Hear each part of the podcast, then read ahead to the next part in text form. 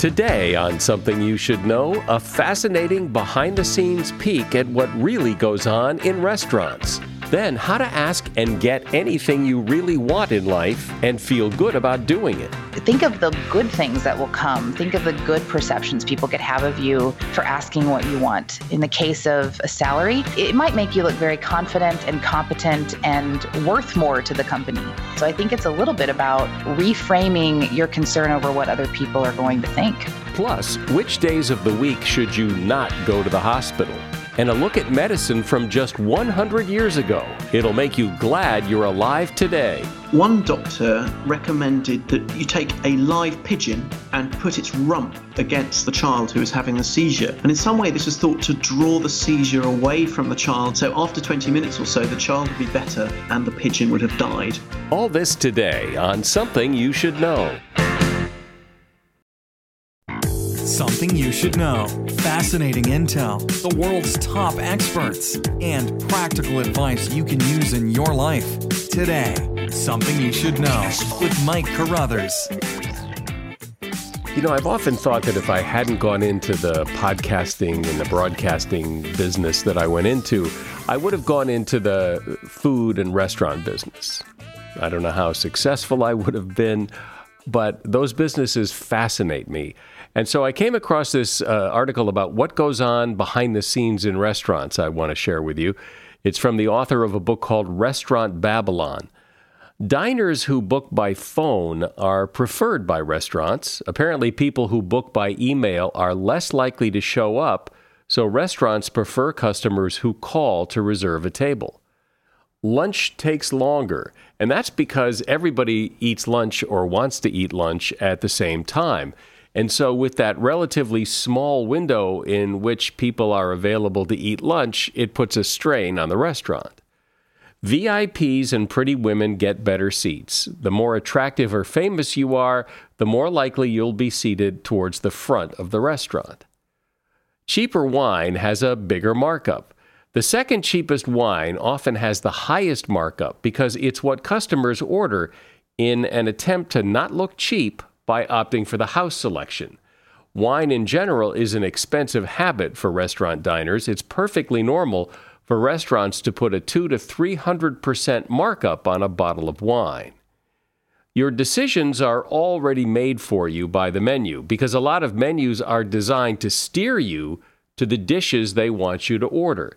Examples of this are dishes that are boxed or placed in the top right hand corner. Those are the ones that tend to catch your eye. Pasta dishes are very profitable. According to an article on restaurants.com, pasta dishes can be marked up 10 times their cost because pasta is so cheap to start with. And being rude can get you blacklisted. It doesn't go unnoticed if you're impolite to the staff. Many restaurants keep a note of difficult customers, and it could prevent you from getting a future reservation. And that is something you should know. I have always remembered some advice my father gave me when I was very young, and, and that is if you want something, you have to ask for it. Seems like simple and pretty obvious advice, but so much of the time we don't ask for what we want. And often when we do, we don't ask in a confident way, as if we don't deserve it. Well, enough of that. Dr. Meg Myers Morgan is here to help you discover how to ask and negotiate for the things you want in your life and do it in a way that gets people to want to give you what you want. Meg is an assistant professor at the University of Oklahoma, and she's author of the book, Everything is Negotiable The Five Tactics to Get What You Want in Life, Love, and Work. Hi, Meg. Thanks for being here. Hello, Mike. So, why do you suppose it is that, that people have such trouble asking for what they want and then negotiating to get it? I'd say there are three reasons why people don't negotiate or are bad at it. The first is they don't know if they can, when they can, where they can. Uh, the second is they're not even sure what the ask is. They're really kind of murky about what it is they want. And the third is they're worried about how they will come across if they negotiate. Maybe they think they'll seem uh, greedy or ungrateful, especially when we think about salary negotiations. So a lot of times it's it's having to figure out what it is you want and what it is that you're worth and those two questions are just hard for people. Yeah, I think you're right. As, especially it seems when the ask is big. If you're asking for something really important like, you know, a raise or whatever it is, the bigger the ask it seems the harder it is. And you're right, we don't want to appear greedy, we don't want to appear stingy. Uh, I wonder where that comes from. Yeah, I think there's some insecurity there. I think there's always a way. One, I think there's a fear that maybe the job offer will get revoked or um, what you're asking for you won't get.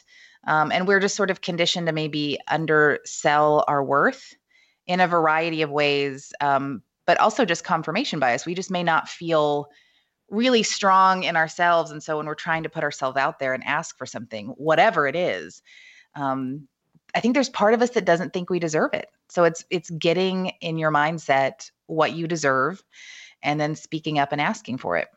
Yeah, well, I think you've identified a big part of it is that insecurity, that that that nagging fear that m- maybe I don't deserve it, maybe I shouldn't ask for more. So what's the solution? What is your approach to ask and get what you want?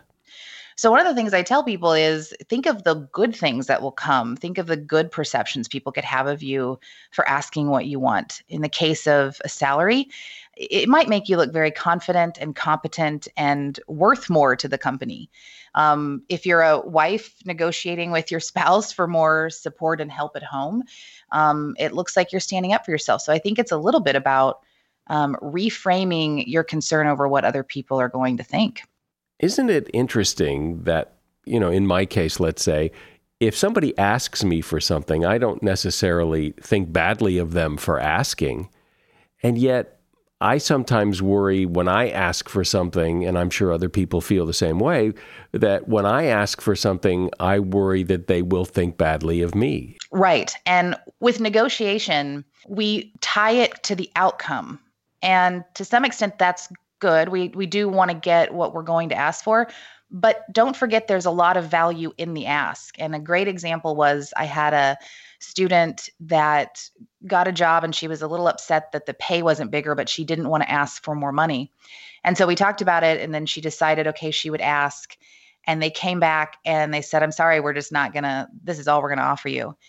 But because she had made that ask, she now realized she was worth what she was asking for and she turned the company down. So I think sometimes the value is in saying aloud what it is that you want or asking for. And even if you don't get it, you've at least negotiated with yourself um, a new bottom line. I know you talk about deadlines and how deadlines can get in the way of what you want, and setting arbitrary deadlines for things that you think you want can be a problem. I'm not sure why we do this. I see this a lot with um, the younger generation where they sort of line up their life by deadlines. So they need to have, you know, a master's degree by 30 or be married by 25 or kids by whenever. And the problem with that is you start to compartmentalize your life instead of letting it all happen at once. And when you're sort of waiting around for the right time, we all know that doesn't exist. And so um, I just say, you know, you should have sort of a general timeline, but not deadlines on things because that's added pressure and it's arbitrary and it makes you believe that you couldn't renegotiate terms later on. If you chose a career and you're you you're in that career and you decide you don't like it but it aligned with your timeline now you feel kind of stuck there. So i think it should be a little bit more fluid in in how your life comes at you you uh, offer a piece of advice that is contrary to what most people would think would be good advice, and that is you say that you shouldn't say you should give your all to any one thing, that giving your all puts you in a bad position. I think it's really detrimental to say things, to even say them, that you should give your all, um, because there's truly nothing we can give our all to. And that's a very high expectations for anyone. And I, I argue that you should do um, give your sum to a lot of things, and that doesn't mean that you don't um, do things well. Um, but I do think that people that are really well rounded and have good careers are doing more than one thing. And all of those things they're doing inform the others. And I am a living example of that. I'm a college professor, but I'm also a writer. And I and it helps me sort of spread out um, career disappointments and achievements because sometimes you're up in one side of your career, and if all your eggs are in one basket, uh, you might that might you might have some highs and some lows, but those lows will be tough if there's not something else tethering you. And so you say focus on the people in the room. Explain what you mean by that. Yeah, so when I um, got my position at the university, I had it was a dwindling graduate program, and they had the option to either shut the program down or hire someone to see if they could save it. And uh, this wasn't wisdom on my part; this was survival. I had six students, and uh, there were all these ideas of ways I could save this program, but really, I just had to commit to those six students in the room, to those those people that were in front of me. And by working with those students and kind of shaping a program around what they wanted, you know, the program grew and grew and now it's it's quite big. And so I just think that a lot of times we're sort of searching for big goals and big plans, but I think it starts with small action. And I think it starts with working on um, what's right in front of you, the negotiation that's right in front of you. Um, the people that are right in front of you are often the, the quickest way to make those big plans happen. Well, I think when people think about negotiation, you know, well, first they think, well, that's what you do when you buy a car, um, right? You know, or or when you go get a job. But but even then, I think people are reluctant to negotiate. They just take whatever is offered, and that's the mm-hmm. that's the deal. Because th- there's something about negotiation that people either don't like or don't feel comfortable with, or feel they they're inept at. Hmm. I think um, negotiation is misinterpreted as manipulation. And it sounds like you're trying to manipulate someone for more than you deserve. But the reality is, it's just leveraging your worth for something that you value. And maybe you value um, more time, more flexibility, more sanity. Maybe you do value more money um, or a better price on a car. Um, but what I encourage people to do is to think about the pain point. And if you can find the pain point and name it, that's where you need to negotiate. And so if you're feeling uh, one of the common ones I get about around careers are boredom. I feel bored in my job. That's the pain point.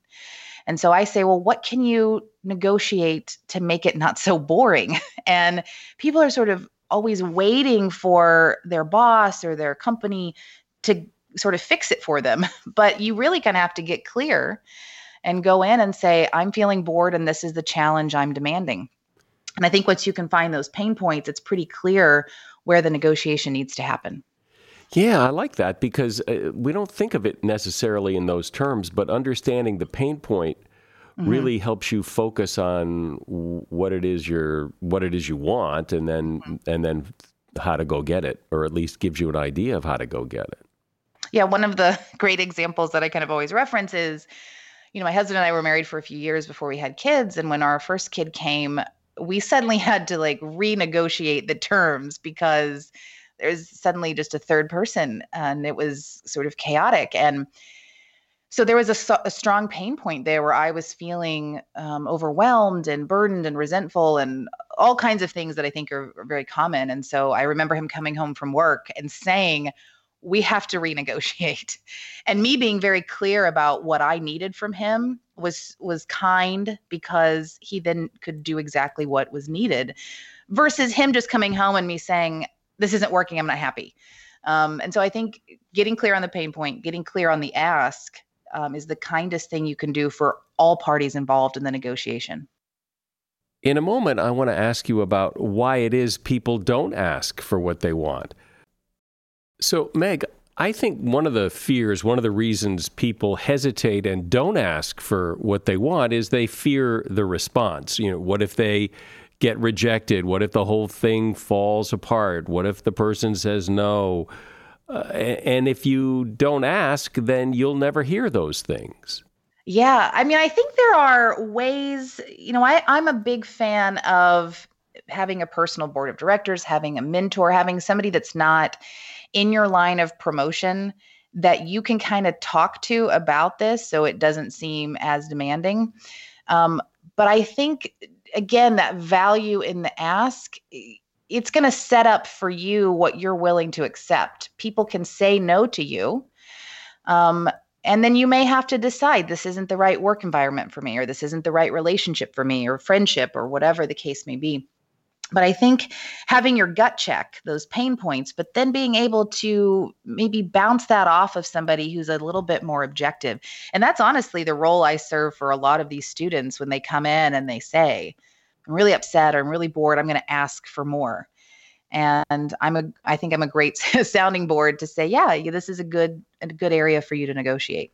Well, I do like that idea because I think if some disinterested third party, if some other person tells you, yeah, you should ask for that, it gives you confidence that you're right and makes you feel less insecure about the ask that you're asking for and gives you that confidence to go ask for what you want. But don't you think too though that you have to keep in mind like what's in it for the other person? Why should they give you what you want? What do they get out of this?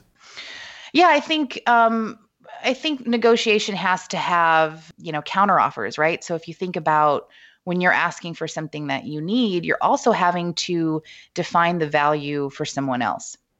And if you're not clear on what they're getting, then that's not necessarily going to be a great negotiation.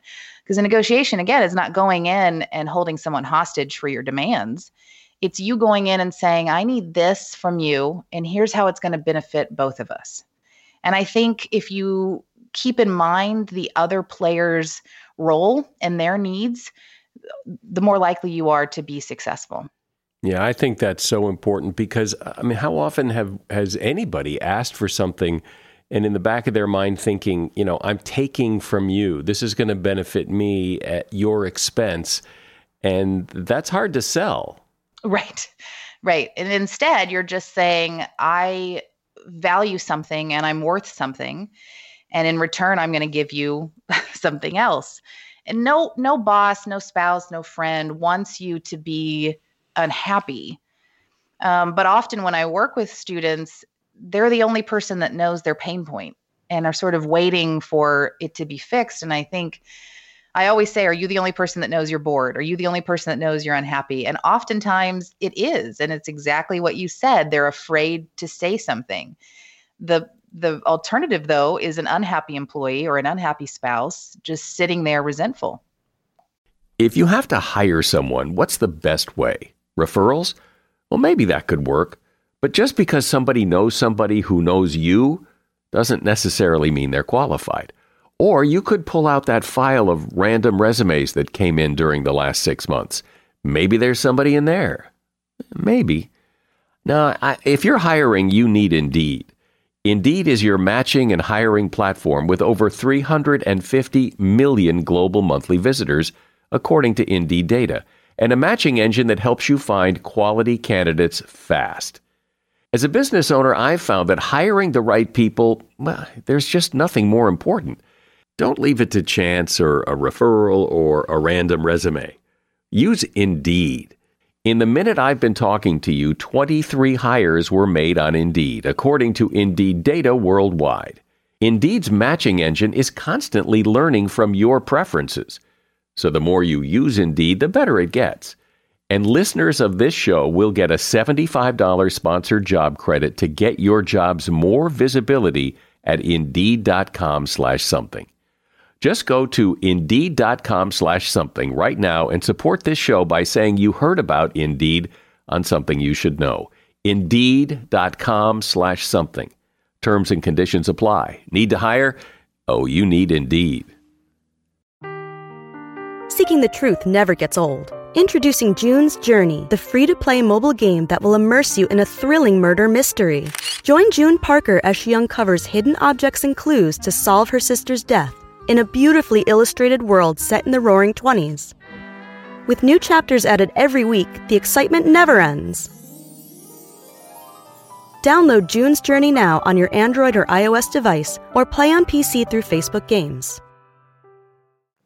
Well, I think one of the things that keeps people from asking for what they want or, or negotiating for what they want is that whole idea of negotiation. There's tactics and there's, you know, you've got to ask for more than you want and be willing to take less. And uh, counter offers and all that, and all the tactical things that I think really p- put people off especially with salary you're going to want to ask for for more uh, than you want and then you're you need to have your kind of bottom bottom line that you're willing to accept but what's interesting about that is at least when it comes to salary there's other stuff that you can negotiate that isn't salary. And so it's always important to think about the other things that you value that are at play. So say they come back and they don't want to give you money is there a flexible work schedule that you'd like to negotiate for or more time off or anything that can kind of make you successful in whatever it is your role as as a, as a worker or a student or a spouse or a friend whatever it is that you need. But i will say it's mostly with salary that you want to try to ask for more than you need. In in life negotiations i think the the clearer you are and the more specific you are um, it's pretty easy to agree to those terms because it's really only it, it really only feels like in money where people get the most the most squeamish about that.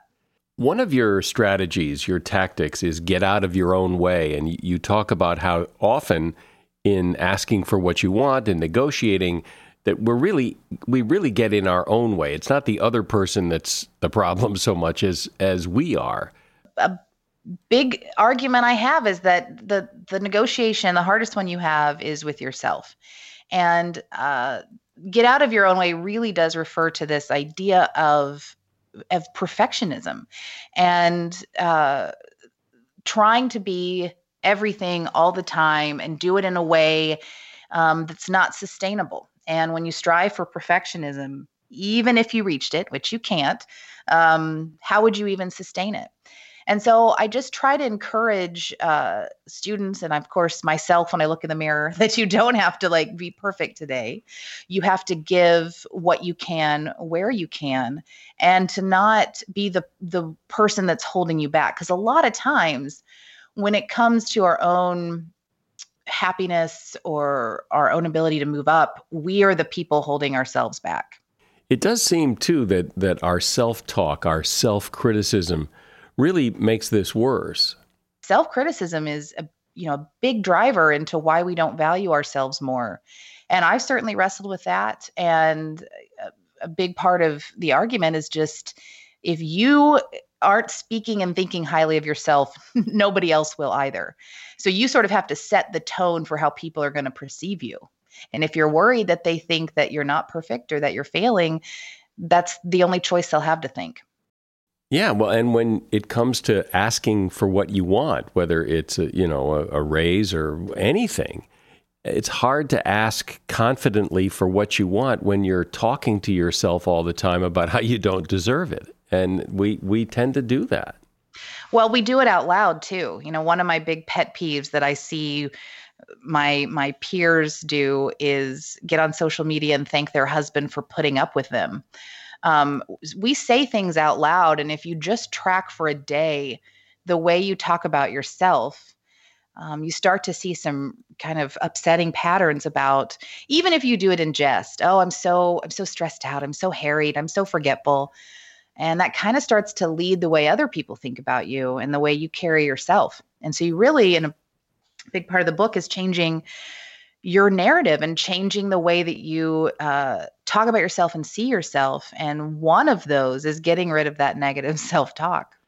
Well, it's so true. What you say out loud about yourself and what you say internally to yourself, you say it enough, and pretty soon other people start to believe it, and you start to believe it. And pretty soon you become this person that you're talking about yeah, that was one of the personal negotiations I did was when I had my first kid, I thought it was very important that I looked very busy and stressed out. And at work, I needed to be talking about how much I missed my kids. And when I was with my kids, I needed to be stressed about work. And I did this sort of on and off for a year, sort of glorifying busy. And then I just I don't know what hit me, but I thought this isn't this isn't who I am. I don't I don't want to be like this. And I realized a lot of it was just, I don't know, fake narrative. And I didn't want to be that example for my students. And so I just stopped and I renegotiated. And I thought, no, the, the, way I want to be perceived is excited about all the stuff that's in my life and I am. And so why was I why was I so quick to kind of write it off or act like it was a burden when it wasn't?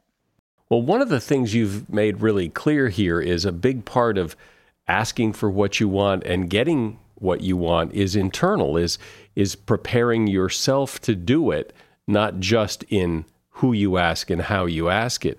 It's been it's been really insightful. Dr. Meg Myers Morgan has been my guest. She's an assistant professor at the University of Oklahoma and her book is Everything is Negotiable: The 5 Tactics to Get What You Want in Life, Love and Work. You'll find a link to her book at Amazon in the show notes. Thanks, Meg. Thanks, Mike. It's been a pleasure. You have to wonder what medicine will be like a hundred years from now. Simply because when you look back a hundred years at what doctors did and what they believed and, and what common medical practice was, it seems pretty primitive, often ridiculous, what people actually believed about medicine and how the body works. Through the lens of today, when you look at it, it's easy to dismiss a lot of medicine back then as just quackery but that may not be fair. Like today, most doctors a 100 years ago believed they were providing the best care possible. And the care we get today evolved from the successes and failures of medicine from the past. Thomas Morris is a writer and medical historian who really brings this into focus. He's written a lot about the history of medicine, and his new book is called The Mystery of the Exploding Teeth and Other Curiosities from the History of Medicine. Hi, Thomas. Welcome. Hi, thanks very much for having me. So, you have taken a fascinating look back at some of the very strange medical oddities and injuries and miracles of medicine from the past.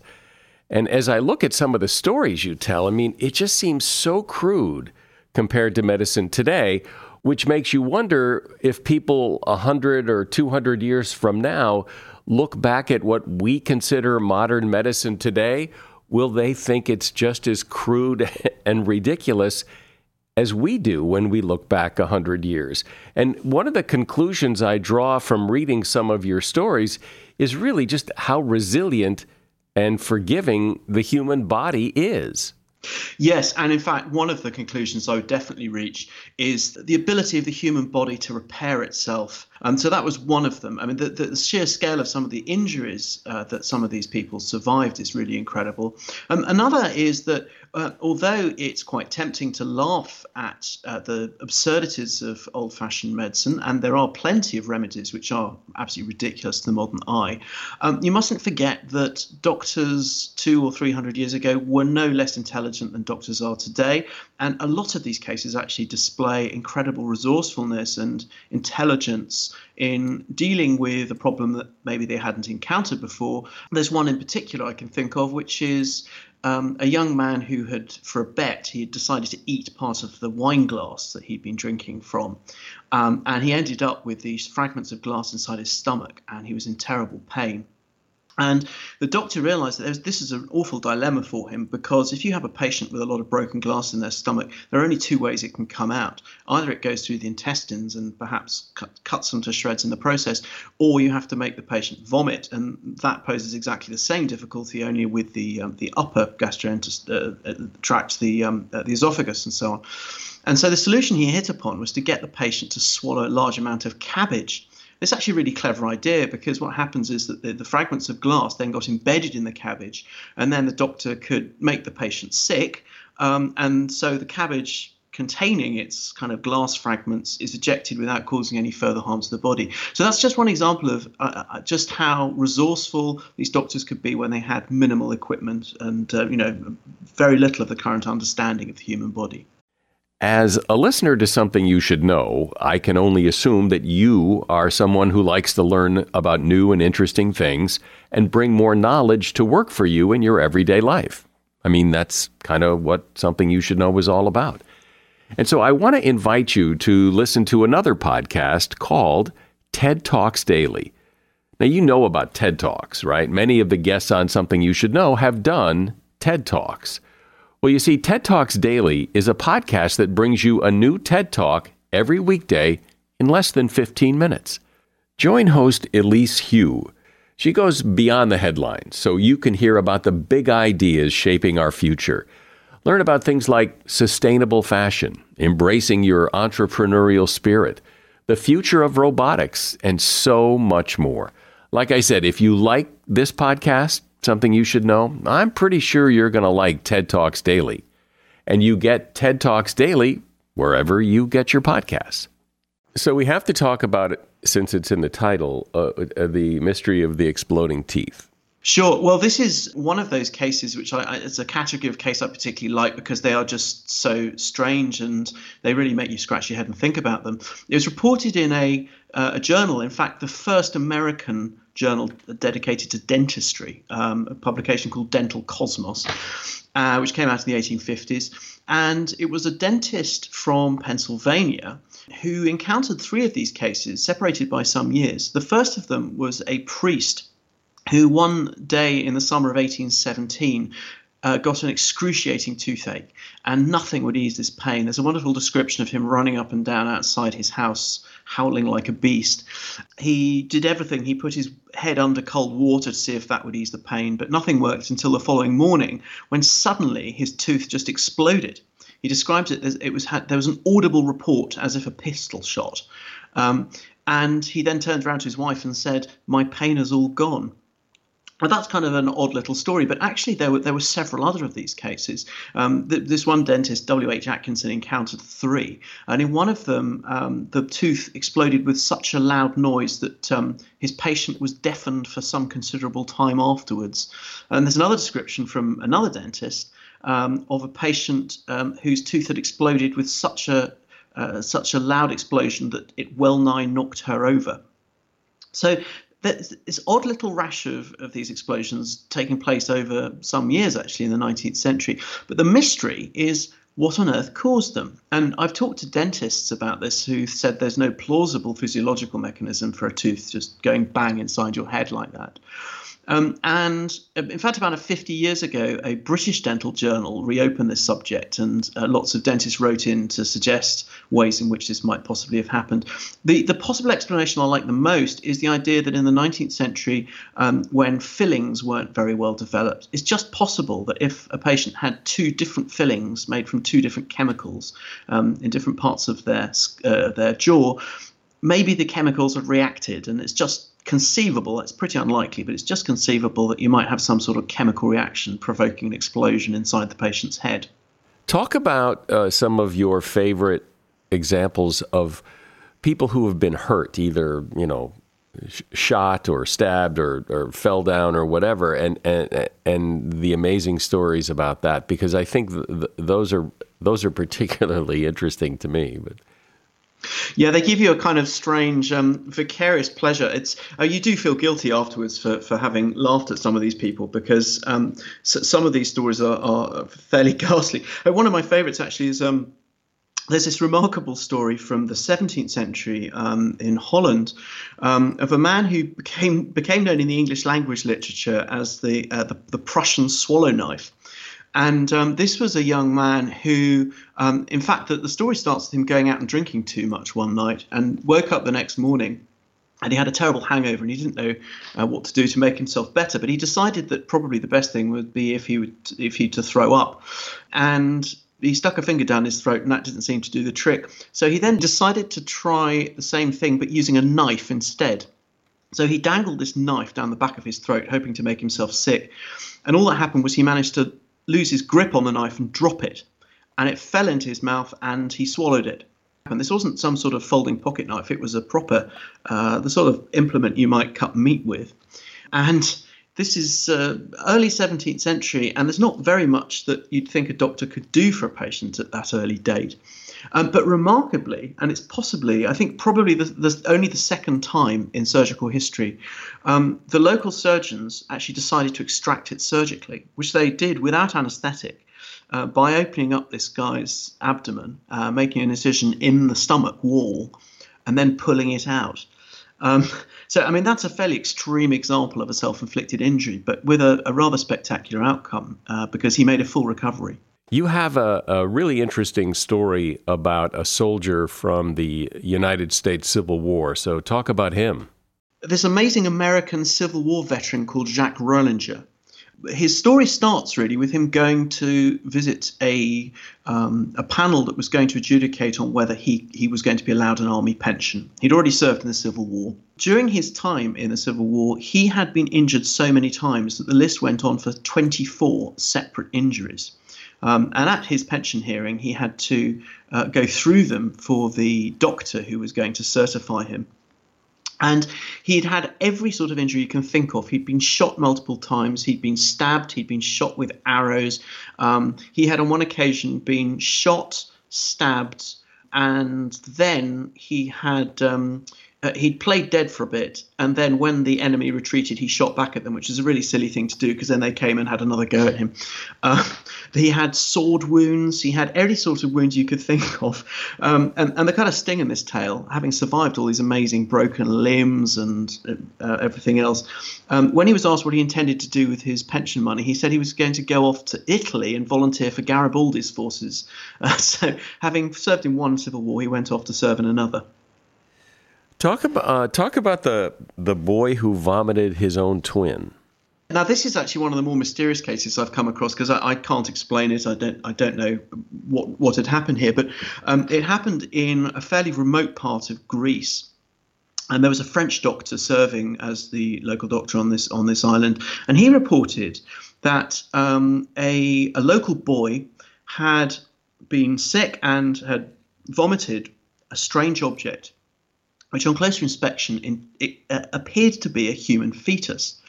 And this caused quite a lot of um, surprise. It was reported to um, the leading Academy of Medicine in Paris, and a sort of committee was convened to examine this object, and they concluded that yes, indeed, it was a human fetus. There is a small and intriguing possibility that what had happened here was a thing called fetus in fetu, where one in the womb twins are formed, one twin inside the other, uh, which is a, a, very strange and rare condition, but it is known to have happened, and um, in the 20th century and 21st century as well, incidentally. So, again, this is a bit of a medical mystery. We don't quite know what was going on here, but it is a, a pretty extraordinary story.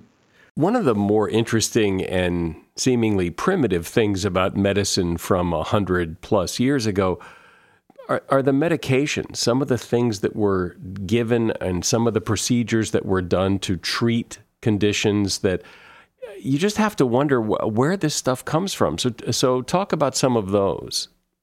Well, I mean, the first thing to say is that if you were to go into an apothecary's shop in London in the 17th century or even the 18th century, um, this is where you buy your medicines you would have come across some really strange things.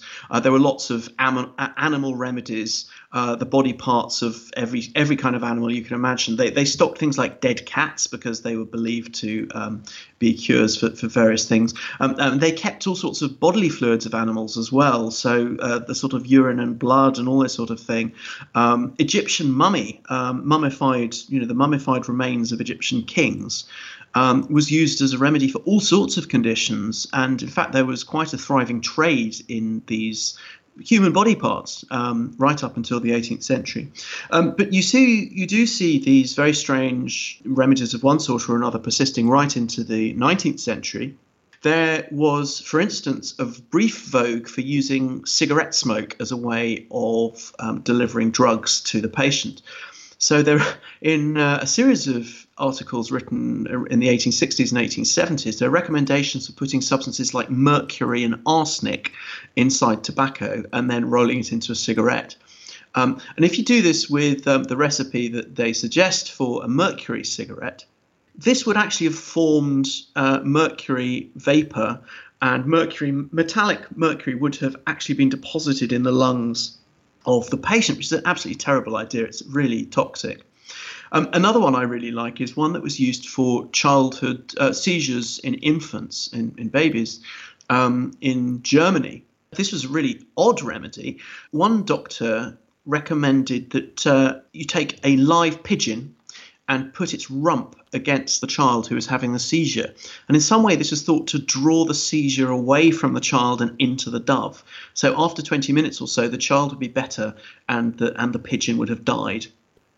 Um, this is obviously a folk remedy which must have been around for at least 100 years, maybe more before then. And uh, the doctor just decided to put it in a textbook in, in 1844. Um, and it persisted for years afterwards. It's a, it's a slightly strange survival of what was evidently old folk medicine. What's interesting to me about these remedies, these medicines that doctors used, uh, just seem like they're just made up. I mean, they're not the result of any kind of trial or anything. They just like let's take a pigeon and rub it against the child and and see if that does the trick. And uh, but then you wonder, well, but how did it keep perpetuating? How many times can coincidentally rubbing a pigeon against a child cure his seizures? That people would say, yeah, well, this seems to work. it just seems so random. Yes, and a lot of these um, remedies and medicines were known as empirics. They're sort of trial and error, trial and error medicines. In fact, if you talk to some doctors, they suggest that um, from from a point of view of pharmacology, they didn't really have much to offer a patient at all before about 1890. Um, and so it was it was more or less chance and tradition that def- that, that determined which drugs were most commonly used. Um, there are a few drugs which are still used today. One of them is digitalis, which is derived from the foxglove. It was a very useful drug in um, particularly congestive heart disease and that was discovered in the late 18th century. There are one or two others. I mean, aspirin was discovered, um, was was in use um, quite a long time ago. But yes, a lot of the drugs that were common in the 18th and 19th centuries were, as you say, they're based on old tradition. Um, sometimes you see uh, that the action of a drug, as written about, is the understanding of it was basically derived from very ancient medicine, in particular the writings of Galen, who was a great um, Greek doctor active in Rome um, 2,000 years ago. And uh, Galen's system of medicine was so influential that it, it really wasn't until the 16th century that it, it began to go um, out of fashion. And, and as late as the 19th century, you see uh, doctors writing about uh, the theory, things like the, the four humours which was a Galenic theory that had, had been written about extensively 2,000 years earlier. So it, it really is only in the last certainly I'd say century, maybe 130 years, that what we would now understand as modern medicine began to supplant all these very old traditions. Yeah. It's really fascinating to, to hear these stories and and it's just like we said at the beginning, it's just amazing what the human body can do, what it can endure, and how it can repair itself. Yes, it's really extraordinary, and in fact, time and time and time again, you see these stories of. Um, there's there's one amazing story from the 19th century about a a soldier who had a musket ball uh, which went from one side of his brain to the other through both temples, um, and his doctors despaired of his life. And he made again a full recovery with only some, I think, a slight twitching of one eyelid is referred to. Um, uh, there's another with a, a, patient who was shot by a shotgun front to back, you know, in, in another direction. Um, it, it is it is remarkable the, the, the reserves that the human body has if left to its own devices sometimes. Well, and, and, talking to you is kind of like taking a trip through the museum of medical oddities, and it's really interesting. My guest has been Thomas Morris. He's author of the book, The Mystery of the Exploding Teeth and Other Curiosities from the History of Medicine. And you will find a link to that book at Amazon in the show notes. Thanks, Thomas. Thanks for coming on. When you have to go to the hospital, you have to go to the hospital. But it may not just be which hospital you go to, but also when you go that really matters.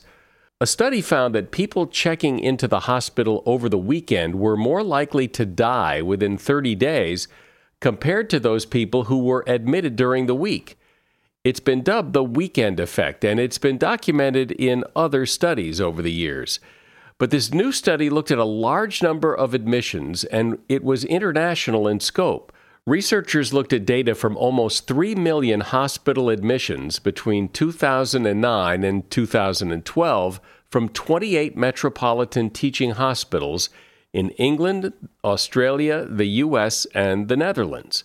And they found that the risk of dying within 30 days was higher for emergency room admissions on weekends in three out of the four countries 8% higher in England, 13% higher in the US, and 20% higher in six Dutch hospitals. There was no big difference in Australia. No one's exactly sure why this is, but staffing levels seem to be at least partly to blame. Not just the number of people working, but the experience level of the people working on weekends versus the weekdays. Whatever the reason, it may be best to avoid checking into the hospital until Monday, if you can. And that is something you should know. If you like this podcast, please share it with a friend or two or three. I'm Mike Carruthers. Thanks for listening today to Something You Should Know. The Bigger Pockets portfolio of podcasts are worthy of your investment. We're having a real conversation as real real estate investors. New episodes available every day. It's important to buy where it makes money and not necessarily where you want to travel to. Bigger Pockets, On the Market, Rookie Real Estate, or Money Podcast. The purpose of flipping is to create more cash so then you can reinvest into other types of properties. The Bigger Pockets Podcast on YouTube or wherever you listen.